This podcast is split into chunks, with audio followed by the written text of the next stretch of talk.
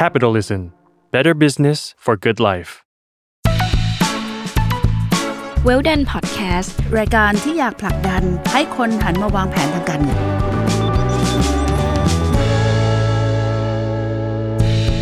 สวัสดีค่ะ พบกับรายการเบลดันพอดแคสต์รายการที่อยากผลักดันให้คนหันมาวางแผนทางการเงินนะคะ พบกับยุ้ยนภศรศิวิราชบรรณาธิการจาก Capital r e a d co ค่ะ วันนี้เราอยู่กับพี่จิมอีกเช่นเคยนะคะ จะมาชวนพี่จิมเนี่ยตอบคำถามเรื่องออการเงินการลงทุนนะคะ ซึ่งคำถามวันนี้จะเป็นเรื่องการลงทุนในธุรกิจ หลาย ๆ คนอาจจะมีธุรกิจไม่ว่าจะเล็กจะใหญ่นะคะ จะประสบปัญหากับเรื่อง cash flow หรือว่าการลงทุนต่าง ๆ มากมาย พี่จิ๋มมีความเห็นอย่างไรวันนี้เราไปคุยกับพี่จิ๋มกันนะคะ สวัสดีค่ะพี่จิ๋มสวัสดีค่ะยุ้ยค่ะค่ะเอาผู้ประกอบการหลายคนค่ะไม่ว่าจะใกล้ตัวไกลตัวทุกคนเนี่ยมีปัญหาเรื่อง cash flow ทั้งนั้นค่ะเขาฝากมาถามค่ะพี่จิ๋มว่า เราควรจะจัดสรรหรือบริหาร cash flow ยังไงให้ธุรกิจเนี่ยมันรันไปต่อได้หรือแม้กระทั่งว่า เวลาที่ธุรกิจเราเติบโตไประยะหนึ่งอะค่ะ เราจะรู้ได้ไงว่า ควรจะลงทุนเพิ่มและหรือว่าควรจะชะลอก่อนในช่วงเศรษฐกิจแบบนี้อะไรเงี้ยค่ะพี่จิ๋มค่ะมาที่เรื่อง cash flow กันก่อนทุกคนจะจะวิ่งไปตรงนั้นแต่ว่าส่วนตัวแล้วจิ๋มว่าเวลาทำธุรกิจเนี่ยมันจะมีค่ะอยู่สองเรื่องอันแรกสุดก็คือเอ่อของที่เราทำเนี่ยเราจะจะขายใครนะจริงๆแล้วมันคือเรื่องเรื่อง marketing ค่ะนะคะคือจะเขาเรียกว่า product หรือ service หรือสินค้าหรือผลิตภัณฑ์นั้น หรือว่าบริการนั้นเนี่ย เอ่อเราตั้งใจขายใครการขายใครเนี่ยไม่สำคัญที่ว่าสิ่งนั้นน่ะสร้าง value ให้กับลูกค้าได้จริงไหมอ่าคือเอ่อให้แล้วทำให้ลูกค้าเอ่อรู้สึกว่าอันเนี้ยมีคุณค่าสร้าง value ให้เขา เช่น อาหารจานนี้ก็ได้คุ้มคุณค่าคุ้มราคาถือว่าอันเนี้ยเป็นโจทย์แรกที่สุดเลยที่จะต้องผ่านก่อน เพราะว่าในแง่ของคนทำธุรกิจเนี่ย คุณต้องรู้ว่าคุณขายใครอ่าขายที่ราคาไหน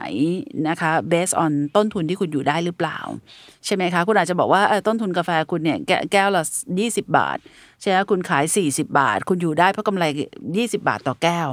แต่คุณต้องคิดต่อว่าวันหนึ่งคุณจะขายได้กี่แก้วใช่ไหมวันหนึ่งขายได้สิบแก้วยี่สิบบาทต่อแก้วได้วันละสองร้อยคุณอาจจะอยู่ไม่ได้เนี่ยคะอันนั้นคือที่มาว่า เอ้ย อ๋อเอ้ยทำไมมันต้องต้องคิดรายละเอียด เพราะว่าหนึ่งขายใครแล้วขายแล้วอยู่ได้ไหมอันนี้เป็นโจทย์แรกเลยค่ะซึ่ง marketing มันก็เลยทำให้อิงไปกับอีกสายวิชาหนึ่งคือเรื่อง finance เรื่องการเงินค่ะนะคะดังนั้นการเงินเนี่ยที่อยู่ได้อยู่ไม่ได้ก็คือกลับมาที่คำถามน้องอีว่าเรื่องกระแสเงินสด พี่ก็เลยบอกว่ามันก็จะมีเงินที่เรียกว่ากระแสเงินสดในชีวิตของการทำธุรกิจเนี่ยอยู่ 3 ก้อนค่ะค่ะก้อนที่หนึ่งเนี่ยเขาเรียกว่า operating cash flow ค่ะคือกระแสเงินสดของการทำธุรกิจทุกๆวันอย่างเงี้ยเช่นเอ่อวันนี้มีวัตถุดิบอะไรละอ่าขายปุ๊บมีต้นทุนเท่านี้ค่ะกลับเข้ามาเนี่ยมีตังค์พอซื้อวัตถุดิบวันรุ่งขึ้นไหมเปรียบเทียบสมมติว่าเป็นร้านลัดหน้าก็ได้ค่ะ มีห้องแถวที่เซ้งไปเรียบร้อยแล้วอะวันนี้ผัดลัดหน้าซื้อ หมูซื้อเส้นซื้อผักมาแต่เช้าแต่หมดเงินไปสามพันกว่าบาท วันนี้เอ่อขายเอ่อจานละห้าสิบ ขายได้ทั้งหมด 200เอ่อจานได้เงินมาทั้งหมดประมาณหมื่นหนึ่งเอ่อเมื่อเช้าใส่ไปสามพันอย่างนี้อยู่ได้ แต่ปรากฏขายจานละห้าสิบวันนี้ทั้งวันเนี่ย ผัดแทบตายได้มาร้อยของเหลือในตู้เสีย แล้วก็ออกมาอย่างเงี้ยมันจะเริ่มอยู่ไม่ได้ อันนี้คืออันแรกคือวงจรเงินสดคือ operating cash flow เนี่ยคุณอยู่ในแต่ละวันได้ไหม ทีนี้ก่อนจะไปตรงนั้นเนี่ยมันจะมาก้อนที่สองคือ investing cash flow คือเวลาที่เราจะเริ่มธุรกิจอะไรเนี่ย ต้องลงทุนอะไรอ่า เช่าห้องแถวซื้อโต๊ะซื้อตู้ซื้ออะไรต่างๆ อันเนี้ยตรงเนี้ยใช้เงินลงทุนเท่าไหร่ ปกติ investing cash flow เนี่ยพี่ไม่ได้ใช้เฉพาะแต่เวลาที่พี่แนะนำใครเนี่ยก็คือ investing cash flow เนี่ยต้องเลี้ยง operating cash flow ได้สัก 3 ปี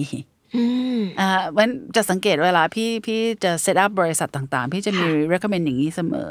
ว่าสมมติอะถ้าคุณคิดว่าทั้งหมดเบ็ดเสร็จลงโจ้งคุณใช้โทษเดือนเดือนละแสนค่ะนั่นหมายถึงว่าปีหนึ่งอะคุณใช้ล้านสองสามปีคุณใช้สามล้านหกค่ะเพราะฉะนั้นเงินตั้งต้นคุณเนี่ยเผลอๆต้องมีประมาณ3ล้านหรือ4ล้าน เพื่อ make sure ว่าคุณสามารถรัน อันนี้รันแบบไม่มีรายได้ไป3ปีเลยนะ เพื่อในการทำธุรกิจเนี่ยคุณจะได้มี buffer ในการที่จะจู่โจมในการลงทุนได้ค่ะระหว่างทางถ้าหารายได้มากก็จะให้เป็น operating cash flow อยู่ได้ คุณก็จะได้ไม่ต้องแตะเงิน 3 ล้านนี้ ยังทิ้งไว้ก่อนได้ ยิ่งเราทำให้ operating cash flow เป็นเป็นบวกได้เร็วเท่าไหร่ คุณก็แทบไม่ต้องแตะเงิน investing เลยค่ะใช่ไหมคะ แต่ถ้าเราเอาเงิน investing ไม่พอค่ะเช่นสมมติเราใช้เดือนละแสน เราคิดว่าเราเอาแสนแรกมาลงก่อนเป็น investing ลงแสนไปหมด ปรากฏเดือนนี้ทั้งเดือนหากลับไม่ได้เอ่อว่าค่าวัตถุดิบก็อยู่ไม่ได้ คุณเปิดร้านเดือนเดียวก็ปิดร้านได้ทันทีเพราะฉะนั้นตรงเนี้ยสิ่งที่เกิดขึ้นคือคุณต้องเข้าใจศักยภาพของมัน ค่ะ แล้วเสร็จแล้วถ้า มาก้อนที่สาม financing คือระหว่างทางคุณอาจจะหาเงินสามล้านมาไม่ได้อืมแต่คุณมีแสนแน่ค่ะๆทำยังไงไปต่อได้ financing ก็คืองั้นคุณกู้คนอื่นมาก่อนไหมหรือยืมคนอื่นมาก่อนไหมคุณอาจจะไม่ต้องการสามปี คุณอาจจะต้องการแค่หกเดือนค่ะงั้นคุณมีแสนคุณยืมคนอื่นมาสักสามแสนแล้วลองหมุนจากตัวนี้ก่อนไหม เพื่ออย่างน้อยสุดหกเดือนเนี้ย คุณจะได้สู้กันก่อน เพราะวันแรกไม่มีทางที่ลูกค้าจะรู้จักสินค้าคุณค่ะคุณต้องให้เวลาในการรู้จัก 2 เดือน 3 เดือนเป็นต้นไป อาจจะถึง 6 เดือน เพื่อให้ลูกค้าเขาเห็นแล้วเข้ามาช้อปปิ้งแล้วเข้ามา enjoy นะคะอันนี้อันนี้คือ 3 ส่วน อันแรกคือ investing cash flow อันที่ 2 คือ operating cash flow อันที่ 3 คือ financing cash flow 3 ก้อนเนี้ยนะคะเงินลงทุนที่คุณใช้นะคะ เงินที่ใช้ในการทำ day to day operation และเงินที่เหลือหรือเงินที่ขาด ขาดก็ไปยืมเข้ามาไปเพิ่มทุน ชวนคนอื่นก็เป็นผู้ถือหุ้นร่วม ไปชวนใส่ทุนเข้ามาเยอะๆ ใช่ไหมคะ หรือถ้าไม่พอก็ไปกู้หนี้ยืมสิน และสามตัวเนี้ยมันจะถูกรันละทุกวันว่าสตุ้งสตังค์เหลือเงินหรือขาดเงิน ไม่ได้มีอะไรซับซ้อน คุณแค่เข้าและออกก็เท่านั้นแหละอืมเงินเข้าเท่าไหร่เงินออกเท่าไหร่ เหลือกระแสเงินสดแต่ละวันยังไง นี่คือวิธีการบริหารอันดับหนึ่งเลยสำหรับเจ้าของธุรกิจต้องเข้าใจตรงนี้ แล้วจะเข้าใจต่อก็คือว่า เอ้ยบางทีนะ มันเงินก้อนที่จ่ายเพราะด้วยกันแหละ แต่การจ่ายช้าจ่ายเร็วก็มีส่วนสำคัญในการบริหาร cash flow ค่ะอ่าเช่นค่าเช่าอย่างเงี้ย ถ้าคือต้องจ่ายค่าเช่าล่วงหน้า 6 เดือนเงี้ยแสดงว่าเงินคุณค่าเช่าคุณลงไปจมอยู่ในค่าเช่าแล้ว6เดือนอืมอย่างนี้คุณเหนื่อยทำไมคุณไม่เจรจาว่าเอ้ยขอมาจำแค่เดือนเดียว แล้วจ่ายตรงเวลาทุกเดือน อืมอ่าอย่างเงี้ยแล้วก็ยอมรับเงื่อนไขที่เงินก็จากที่จม6เดือนกลายเป็นจมแค่เดือนเดียวค่ะ นะคะเอ่อเงินที่เป็นค่าวัตถุดิบเนี่ยทำยังไงที่เราจะบอกว่าส่งของเดือนนี้ แต่จ่ายเงินอีก 15 วันเดือนหน้า เพื่อให้ credit term เนี่ยวิ่งไปถึงประมาณ 40-45 วัน ค่ะ อันนี้ก็เป็นวิธีการที่เขาเรียกว่าบริหาร cash flow นะคะดังนั้นเอ่อแน่นอนสิ่งที่สำคัญสำหรับการเงินก็คือเงินเข้าเร็ว เงินออกช้า นะคะ อันนี้ก็คือเคล็ดลับของเรื่องราวเหล่านี้ค่ะแล้วก็ตามมาด้วยคือเอ่อถ้าเป็นเจ้าของธุรกิจเนี่ยเรารู้เองว่าเรื่องอะไรที่เราควรฟุ่มเฟือย เรื่องอะไรที่เราไม่ควรฟุ่มเฟือยจะเห็นน้องสตาร์ทอัพหลายคนน่ะพยายามทำออฟฟิศในฝันนะคะ พยายามมีเลี้ยงข้าวกลางวัน มีอืม snack มีขนมขบเคี้ยว มีของกินค่ะนะถึงขนาดว่าเอ๊ะเนี่ยพวกเนี้ยมันเป็น extra อีกเท่าไหร่บอก extra อีกเดือนละห้าหกหมื่น จะบอกห้าหกหมื่นเนี้ยถ้ามันมีรายได้เพียงพอก็ควรทำแต่ถ้ารายได้ไม่เพียงพอเนี่ยไม่อยากให้ทำเลยแล้วน้องก็บอกว่าเอาถ้าไม่อยากทำเลยแล้วแล้วก็ออฟฟิศสตาร์ทอัพก็คงจะแห้งเหี่ยวมาก พี่ก็ recommend ว่าไปเอาไอติมมาค่ะ เพราะมันจะมีตู้ไอติมแล้วไอติมเนี่ยให้เจ้าของพี่นะเลี้ยงให้น้องแล้วให้น้องเนี่ยมาหยอดทีละสิบบาท ก็คือเลี้ยงไอติมก็พอและไอติมมันไม่บูดไม่เน่าอยู่ในนั้นน่ะอืมมันอยู่ได้ค่ะแล้วกินไอติมช่วงบ่ายเนี่ยดีที่สุดค่ะเพราะฉะนั้นพี่ให้เอาสแน็คออกเพราะอ้วนด้วยก็ทิ้งไปไอติมมันเป็นนมมีเนยมีของหวานก็อะหรือไอติมหรือไม่อย่างนั้นดีก็คือไม่มีตังค์อะก็คุยกับไอ้ร้านไอ้รถเข็นนะคะ มาทุกๆบ่ายสองอะอืมอ่าซึ่งถ้าไอติมเอ่อหวานเย็นธรรมดาก็สิบบาทเองค่ะอ่ามันก็ได้ไอเดียอีกแบบหนึ่งเหมือนกันฉะนั้นบางทีมันอยู่ที่การการคิดการวางแผนและบริหารจัดการจริง ๆ หลายครั้งเราเราไม่สามารถอยู่แบบฟุ่มเฟือยได้ก็ทำไมต้องฟุ่มเฟือย เราค่ะสามารถอยู่แบบ lean นะคะหรือแม้กระทั่งวันนี้ที่มัน work from home ได้อะออฟฟิศไม่จำเป็นต้องหรูหราละออฟฟิศนั่งอยู่ที่ไหนก็ได้ ขอให้นั่งทำงานได้ค่ะใช่ไหมคะตัดสินใจได้ อันนี้ต่างหากที่สำคัญนะคะค่ะอืมประมาณนั้น แล้วถ้าเกิดว่าเราแบบธุรกิจเราขายดีมากค่ะๆ หลาย ๆ เดือนเข้าแล้วเรารู้สึกว่ามันควรจะขยายหรือลงทุนเพิ่มหรือเปล่านี่เขาควรจะคิดยังไงดีใช่ไหมยังไงคะดีคะคือเรื่องแรกเนี่ยพอเงินมันจบ ค่ะอ่าเงินกลายเป็นเรื่องที่สองคือเรื่องคนค่ะการขยายธุรกิจได้ไม่ได้ บางทีมันเป็นเรื่องของคนเหมือนกันว่าคุณมีคนพอไหมอืมอ่ามีหนึ่งสาขาอาจจะ the best พอไปค่ะสาขาที่สองมันคุณคอนโทรลไม่ได้ คุณภาพไม่ได้กลายไปทำแบรนด์เสียไปอีกอืมใช่ไหมคะ และไอ้ค่ะคนถัดไปก็คือว่าสินค้าที่คุณขายเนี่ยลูกค้าคุณอะเอ่อมีปัญญาที่จะเอ่อซื้อได้หมดจริง ๆ หรือเปล่า วันที่เราเปิดร้านเดียว ลูกค้าโต๊ะแน่นจริง ๆ เปิดร้านที่สองมันอาจจะทำให้ถูกไดรูทเอ่อค่ะ โต๊ะไม่แน่นก็ได้ใช่ไหมคะอืมแล้วเรื่องสุดท้ายคือเอ่อคนงานแล้วก็เงินเนี่ยตรงที่ว่าคือว่าไอ้ตรงงานเนี่ยคือจริงๆแล้วมันเป็นสับเซตที่ใหญ่มากคือ process ของงานเนี่ยค่ะจริงๆระหว่างที่เราขยายเนี่ยแทนที่เราจะต้องไปบุ้งขยายร้านเนี่ยทำยังไงให้เราทำให้ process ของงานมันใช้เวลาน้อยลง แล้วก็มันมีร้านอาหารหลายร้านนะคะที่อยู่ในห้างสมัยก่อนเนี่ยก็บอกว่าเออเขาขายได้แค่สองมื้อคือมื้อกลางวันกับมื้อเย็นค่ะก็มีร้านอาหารที่ introduce มื้อเช้าคือ10โมงอืมก็จะเห็นว่าอันแน่ๆอย่างแมคโดนัลด์มี breakfast ค่ะเซตแล้วก็มี lunch set แล้วระหว่างวันก็มี meal ที่กินได้ตลอดทางอ่าใช่ไหมคะ แล้วก็เอ่อมีทั้งข้าวมีทั้งขนมปังค่ะนะคะ แล้วก็พอพอเย็นปุ๊บก็อาจจะมี introduce เบียร์ขึ้นมาหรือ introduce ไอ้พวกเอ่อ กาแฟช็อตแปลกๆอะไรเงี้ยถึงว่าอันเนี้ยคือการที่ทำให้พื้นที่ที่หนึ่งในขณะที่คนอื่นเขามี turnover แค่ 2 รอบค่ะทำไมร้านเราจะมี turnover เป็น 4 รอบ 5 รอบได้ วิธีการคิดแบบเนี้ยน่าสนใจมากๆนะคะอืมแล้วก็หรือคุณอาจจะเป็นเอ่อร้านที่แถวหัวหินอยู่ร้านหนึ่งจำจำไม่ได้เอ่อเจ็กเปี๊ยะหรือไงคะที่เขาจะมีแบบเอ่อบุญอยู่ในนั้นนะมีทั้งเอ่อข้าวมันไก่มีทั้งเอ่อหมูสะเต๊ะแล้วแต่ละเจ้าก็มาหมุน โดยใช้ area space นั้น แต่กลางวันเจ้าเย็นเจ้าเช้าเจ้า ทำให้ area space นั้นสามารถขายได้ทั้งวันอย่างนี้เป็นต้นใช่ไหมคะถือว่าอันนี้เป็นเป็นไอเดียที่น่าสนใจ ในเรื่องของธุรกิจก็เช่นเดียวกันว่า ในธุรกิจที่คุณทำเนี่ยออฟฟิศที่คุณใช้พนักงานที่คุณใช้ทำยังไงที่ใช้เท่าเดิม แล้วเพิ่มศักยภาพในงานให้มากขึ้นอืมอ่าทำ process ให้ดีขึ้นถ้าถึงจุดที่ต้องขยายคือว่าตลาดพร้อมไหมค่ะนะแล้วคุณอาจจะใช้ตัวคุณเองอะตั้งแต่วันแรกที่คุณเริ่มในการขยายธุรกิจเทสตัวเองว่าอะวันแรกที่เราเปิดสาขานะเออเราเปิดสำนักงานใหญ่นี่นะ เราใช้เวลากี่เดือนที่จะแรมอัพขึ้นมา งั้นถ้าสาขาเนี้ยมันควรจะแรมอัพในเรโชที่เร็วขึ้นเพราะคนรู้จักเรามากขึ้นจริงไหมอ่าอ่าแล้วก็ cash flow เราดีขึ้นไหมไม่สะดุดใช่ไหม นั่นก็คือตัวที่จะตอบได้ว่าเราจะขยายสาขาได้หรือไม่ได้นะคะว้าวค่ะมีสิ่งที่ควรรู้อีกไหมคะสำหรับเอ่อมือใหม่ในการทำธุรกิจเขาอาจจะได้อ่อนค่ะมากเรื่องบัญชีค่ะเอ่อเมื่อบัญชีพี่กับไม่ค่อยเท่าไหร่นะแต่ค่ะแต่พี่ชอบพูดเสมอว่าเวลาอยู่ทำธุรกิจเนี่ยเอ่อ ถ้าเป็นร้านอาหารพี่ก็ต้องถามมันแรกคืออะไรคือ signature dish for you ว้าวนะคะอะไรคือ differentiate ที่คนจะมาหาอยู่แล้วไม่ไปที่อื่นค่ะ แล้วอันที่ถามมันคือ you create loyal customer ได้ไหม ทุกครั้งในทุกเรื่องไม่ว่าจะเป็นธุรกิจอะไรหรือค่ะธุรกิจอะไรนะคะคือว่าคุณสามารถให้ลูกค้าคนนั้นกลับมาใช้บริการคุณหรือซื้อสินค้าคุณซ้ำแล้วซ้ำอีก นี่คือโอกาสเดียวที่คุณจะขึ้น หนังที่เราเห็นได้ร้อยล้านเนี่ยนะคะ คือหนังที่มีคนดูมากกว่าสองรอบ เพราะว่าคนกลุ่มที่ดูจริงๆอะมันมีอยู่จำนวนหนึ่งเท่านั้นเอง นะคะเพราะฉะนั้นการที่หนังหนึ่งเรื่องภายในหนึ่งอาทิตย์เนี่ยได้เกินร้อยล้านคือเขาก็ดูเกินสองรอบ นั่นหมายถึงว่าเขาชอบจนถึงไปชวนเพื่อนอีกคนมาดู นี่นี่คือความลับของฟ้าจริงจังดังนั้นเอ่อถ้าถ้าสมมติว่าคุณทำให้เขาไม่ชอบเนี่ย นอกจากคุณจะพาเขากลับมาดูได้เขาจะคิวคนที่มาดูอีก เพราะเขาสามารถ make comment ทันทีว่าไม่ต้องมาดูหรอกเรื่องนี้เสียเวลาสองชั่วโมงไปทำไมนะคะว้าวอันนี้นี่คือสิ่งที่ที่พี่จะชอบพูดเสมอว่า เวลาที่คุณทำอะไรแล้ว แต่ถ้าแค่เหมือนคนอื่นน่ะ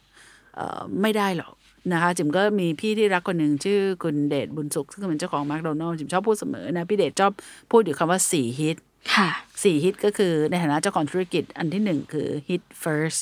หมายถึงคุณเจออะไรดีๆ เจอไอเดียดีๆ ก็ไม่ต้องรอคนอื่นทำเลยค่ะนะคะ ก็คือคิดเป็นคนแรกก็ทำคนแรก คือหลายคนบางทีไอเดียดีไม่เอารอคนอื่นทำก่อนอืมทำดีแล้วฉันค่อยเรียนแบบเขาค่อยทำตาม no สำหรับพี่เดชคือเจออะไรดีๆ hit first นะคะพอ hit first เสร็จ แต่ถ้าเกิดว่าบางทีบางเรื่องมันไอเดียดีมากๆเลยค่ะแต่เราไม่ได้เป็นคนที่คิดคนแรกค่ะสิ่งที่เราอยากทำตามไอเดียดีๆนั้นเนี่ยแกก็ต้องบอกอันที่สองคือ hit it harder hit it harder อ่าะคือถ้าทำก็ต้องทำให้แรงกับเขาค่ะเออเขาเขาเขาแบบอะไรนะ mid midnight sale ใช่ไหมเอ่อเอ่อสามสิบเปอร์เซ็นต์เราก็ต้อง midnight sale แม่งห้าสิบเปอร์เซ็นต์หรือเราต้องแบบตีหนึ่งเซลเลยไหมคือคือทำก็ต้องทำให้มันถ้าทำเท่าเขา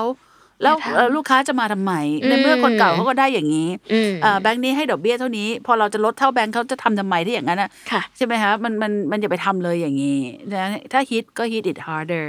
ฮิตให้เป็นที่จดจำแต่ถ้าเกิดมีคน hit first แล้วมี hit harder แล้วเนี่ย เรามีบัตเจ็ตน้อยมาก ๆ เลยอะแกก็เลยมาฮิตที่สามคือ hit it accuracy ตีไปให้ตรงกลุ่มเป้าหมายของเรา ใช่ไหมคะ พี่ก็ชอบเล่าเสมอว่าเออคุณมีร้านเสริมสวยอยู่อันหนึ่งนะ มีแค่สิบเตียง คุณจะโฆษณามหาศาลไปทำไมในเมื่อคุณมีแค่สิบเตียงอืมสิ่งที่คุณควรโฆษณาคือลูกค้าที่ใช้อยู่กับคุณน่ะให้เขาพาเพื่อนมาก็พอแล้ว เราต้องการต่อรายเนี่ยก็คือมาทำหน้าสักครั้งหนึ่งนะก็สองสามหมื่นก็คือร้านอยู่ได้แล้ว เราไม่ได้ต้องการให้ลูกค้ามาทีห้าร้อยคนซะที่ไหน แล้วคุณจะออกไปเบี่ยงโฆษณาทำไมไม่นิด นะคะ นี่คือสิ่งที่เราต้องการแค่ปากต่อปาก แล้วก็ค่ะลูกค้ากลุ่มเดียว อันนี้ก็คือสิ่งที่ hit it accuracy อืมใช้บัตเจตให้ถูกต้อง ตรงค่ะกลุ่มที่เราอยากเป็นกลุ่มที่เราอยากเห็นค่ะนะคะแล้วให้เขาเห็นสินค้าเรา แล้วถ้าสินค้าเราอย่างที่บอกมี differentiate แล้วมันมี signature แล้วเนี่ยมันมีความแตกต่างแล้ว ถามว่าถ้าอยู่จะเปิดร้านกาแฟคำถามคือ signature ร้านอยู่คืออะไร เป็นช็อตนี้ที่ทุกคนมาต้องลองเอคุณไปแหลมเจริญทำไมคุณอยากต้องไปกินอะไรอะคะไอ้ปลากระพงทอดน้ำปลาเอคุณไป after you ทำไมคุณต้องไปกินบิงชูเอ้ลาดหน้าตาแบบนี้ คุณไปร้านเจโอทำไมคุณเห็นไอ้ไข่เรียงเป็นตับอยู่ในชามบะหมี่อะไรอย่างเงี้ย หรือคุณไปเจ๊ไฝคุณเห็นไอ้ไอ้ไข่เจียวปูถือว่านี่แหละคือสิ่งที่เขาสามารถ create จนเป็น signatures แล้วพอมันเป็น signature คนอื่นก็จะตามไม่ทัน แต่พอมีหนึ่ง hit first hit it harder hit it accuracy พี่เดชบอกจิมด้วยอันสุดท้ายเลย แต่ทั้งหมดจิมชนะได้ตัวสุดท้ายบอกเฮ้ยมีอีกเหรอพี่ นี่คำนั้นคือ hit it consistency คือมาให้สม่ำเสมอ การมาสม่ำเสมอนี่รุนแรงที่สุดค่ะนะคะ แล้วก็ไม่ต้องมาเยอะแยะนะสมัยพี่เนี่ยจำได้ตอนเด็กๆเนี่ยจะดูการ์ตูนช่องหนึ่งมันก็จะมีโฆษณากิ๊กคัปปูมาแป๊บๆเดียว ซึ่งสมัยนี้มันก็จะมีลักษณะนี้ว่ามีโฆษณาอะไรที่ตามหลังปิดข่าวเนี่ยเราก็จะเห็นบ่อยๆอ่าเช่นน้ำยากระต่ายหรือไอ้สบู่อะไรแล้วแต่เนี่ยนะคะงั้นเข้ามาน้อยมาก แต่เข้ามาที่เดิมทุกวันทุกครั้งในการปิดเบรกอ่า นั่นแหละคือสิ่งที่เป็น consistency at the end ก็คือร้านค้าอะไรที่ deliver ด้วยความสม่ำเสมอ คือคุณภาพเท่านี้ ราคานี้ดูแลลูกค้าสม่ำเสมอเนี่ยนะนี่คือเสน่ห์ที่สุดของเจ้าของว้าวธุรกิจนะคะก็แล้วตรงเนี้ยมันเป็นเป็นเรื่องที่ที่ที่ที่เหลือเชื่อมากว่า เอ๊ะทำไมเรา เข้าไปร้านญี่ปุ่น พนักงานก็เป็นคนไทยแต่ทำไมเขาสามารถยืนเรียงรายส่งเสียงทักทายอะไรได้ มันคือการสั่งสอนทั้งนั้น มันมีโปรโตคอลทั้งนั้นทำไมถ้าคุณเข้าไปร้านกาแฟแล้วคุณเข้าไป Starbucks แล้วทำไม Starbucks ถึงมีเอ่อ privilege ต่างๆ ที่ให้คุณเยอะแยะขนาดนั้น คุณไปเห็น handbook Starbucks คุณจะเป็นลม handbook หนาเป็นแบบเอ่อสี่ห้านิ้วอะค่ะสี่เล่มห้าเล่ม เพราะ procedures เขาชัดมากเขาชัดถึงขนาดว่าล้างถ้วยยังไม่ให้คุณล้างเลยเขาคว่ำแล้วไป ทำไมเรากินอะไรอะโฟลตหรือพวกปั่นกาแฟร้านบางร้านเนี่ยไม่เท่ากันก็เพราะ Starbucks ก็ไม่ได้ให้พนักงานเขากด ทุกอย่างมันเป็นถูกตั้งโปรแกรมกดทำไมกินกาแฟตรงนี้ไม่อร่อย ก็เพราะว่าน้ำแข็งมันละลาย ต่อให้สมผสมเดินคุณเทไปบนน้ำแข็งที่ละลาย Starbucks ตู้นั้นชิลด้วยอุณหภูมิอันนี้นี่คือสิ่งที่มันเป็น procedures ว่าทำไมเขาถึงได้แตกต่าง ก็เพราะว่าเขาถูกช่างตวงวัด แล้ว flow ของมันเนี่ยมันถูก flow คิดให้มาคิดมาเรียบร้อยแล้วว่าใช้ distance ตรงนี้ของอยู่ตรงนี้มุมนี้ใส่หลับรสชาตินี้ใส่เป็นกี่ช็อตจิมว่า process แบบนี้แหละค่ะ ที่ทำให้เจ้าของธุรกิจเนี่ยยืนระยะได้นะคะเคยมีร้านที่ขายเอ่อลูกชิ้น 12 ลูกค่ะเอ่อคิดเอ่อชามละ 50 บาทตั้งแต่สมัยนู้นเอ่อ สิ่งที่เกิดวิกฤตเขาอยากจะคงราคา 50 บาท แต่ลดจาก 12 ลูกเหลือ 6 ลูกคำถามคุณทำทำไม ถ้าลูกชิ้น 6 ลูกคุณก็หาที่ไหนก็ได้ แต่ถ้าลูกชิ้น 12 ลูกอะทำไมคุณไม่ขึ้นจาก 50 บาทเป็น 80 บาทอย่างคิดว่าลูกค้ายังแฮปปี้ได้คุณภาพมากกว่าที่คุณจะไปลดราคาแล้วแล้วตามมาด้วยผมชอบเล่าอันหนึ่งซึ่งนุ้ยอาจจะเคยได้ยินนะนะคะว่าเอ่อไปซื้อข้าวหมกไก่ค่ะ เราจะพบว่ามีไก่ชิ้นชิ้นๆเรียง สิ่งที่แม่ค้าชอบทำคือเอาไก่ชิ้นเล็กที่สุดตักให้เรา อ่าแล้วก็จะเก็บชิ้นใหญ่ให้ให้ให้ให้คนที่มาที่หลังจะได้เห็นว่ามีชิ้นใหญ่ ๆ อยู่ ค่ะจิมบอกนั่นเป็นความความผิดพลาดที่สุดของการค้าขาย แล้วมีโอกาสผู้หลักจิมก็จะพูดเสมอว่าทำไมคุณไม่ตักชิ้นใหญ่ที่สุดไป เพราะลูกค้าจะจำได้ว่าคุณได้ชิ้นใหญ่ที่สุด คนที่มาที่สองก็ไม่เห็นละเพราะเขาจะได้ชิ้นใหญ่ที่สุดของชิ้นถัดไป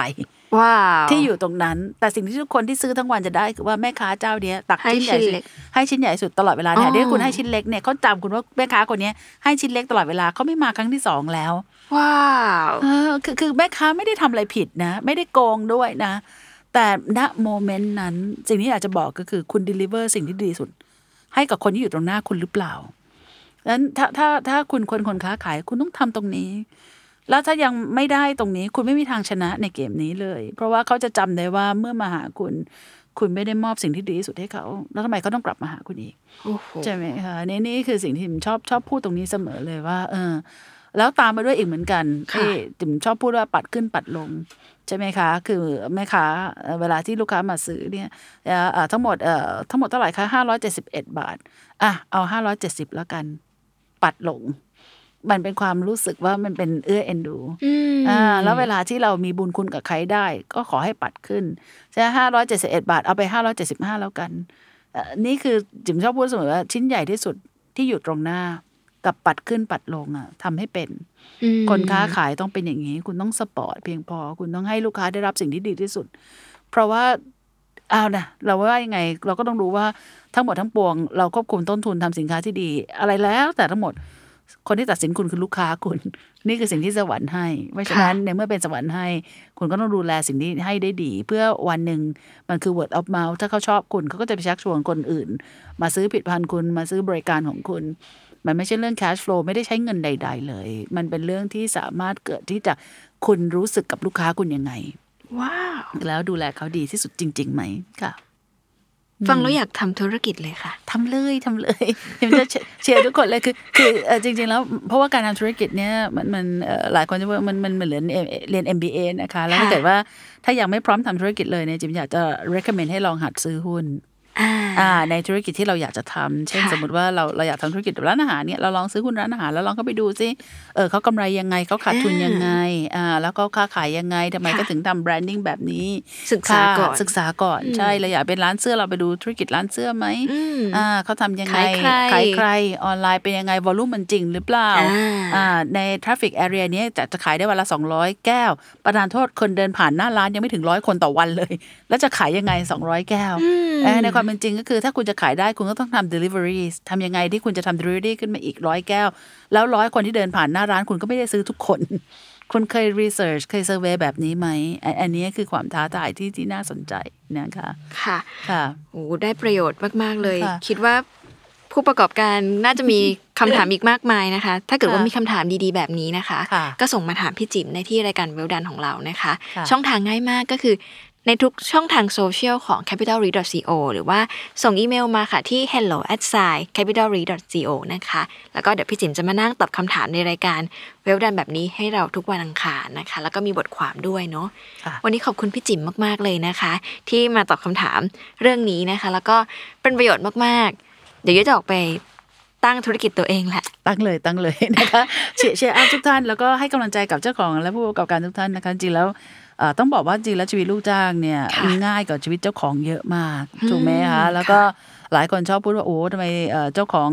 เอ่อให้เงินเดือนเท่านี้อะไรเงี้ยจิว่าคุณคุณมีช้อยส์ถ้าคุณไม่อยากได้เงินเดือนเท่านี้คุณก็ออกไปเป็นเจ้าของจริงแล้วคุณจะพบว่าเจ้าของเนี่ย วันหยุดก็ไม่ได้หยุดใช่นอนก็ไม่ได้นอน ใช่ไหมค่ะคะเงินก็ต้องหมุนแคชโ w ก็ต้องหาแต่ที่ลูกจ้างเนี่ยคุณก็มาทำงานจันทร์ถึงศุกร์ถึงเวลาคุณก็ได้เงินเดือนปลายเดือนนะคะเพราะฉะนั้นเอ่อ ถ้าเป็นไม่ได้ ถ้าคุณอยากจะมีชีวิตที่ดีกว่าเดิม แล้วคุณอยากจะเป็นเจ้าของก็ขอให้ทุ่มเทอืมแล้วมันจะตื่นเต้นมากอย่างที่เล่าอยู่ในไฟนะถ้าคุณเข้าใจเรื่องราวเหล่านี้ไม่มีอะไรซับซ้อนเลยนะคะ แล้วก็ขอให้ทุกคนประสบความสำเร็จในการเป็นเจ้าของธุรกิจนะคะขอบคุณพี่จิ๋มมากและขอบคุณคุณผู้ฟังด้วยนะคะ พบกันใหม่ตอนหน้านะคะสำหรับวันนี้ สวัสดีค่ะ สวัสดีค่ะ